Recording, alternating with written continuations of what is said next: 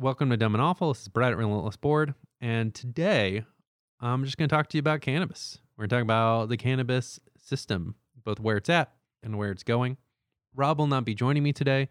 As you well know, most of his time during the week is spent sequestered in his room mastering the classics. So any hacking cough you might hear is just the dust from those tomes that he is pouring over.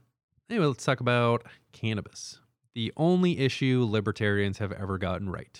A bit of good news, while the corona thing has sucked a lot and it's absolutely demolished the economy and it has blown a hole in every single state's budget, cannabis is the easiest way for states to both make people happy and get the economy going while also generating a shitload of revenue for themselves. Colorado, which is not a gigantic state, managed to net, I think, about $1 billion in 6-7 years just off of cannabis alone.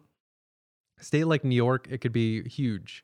So the expectation is, for all that this has been terrible and it's destroyed a bunch of ballot measures, a lot of desperate states who need the revenue and they need to do fucking something to get pissed off people to hate them less are probably going to pass it like it's SOMA just to buy off the masses. And quite frankly, I will take that right now, because it's bullshit that it's illegal in the first place and all it's allowing people to do is continue to harass minorities. So yeah, let's make this shit happen ASAP, guys.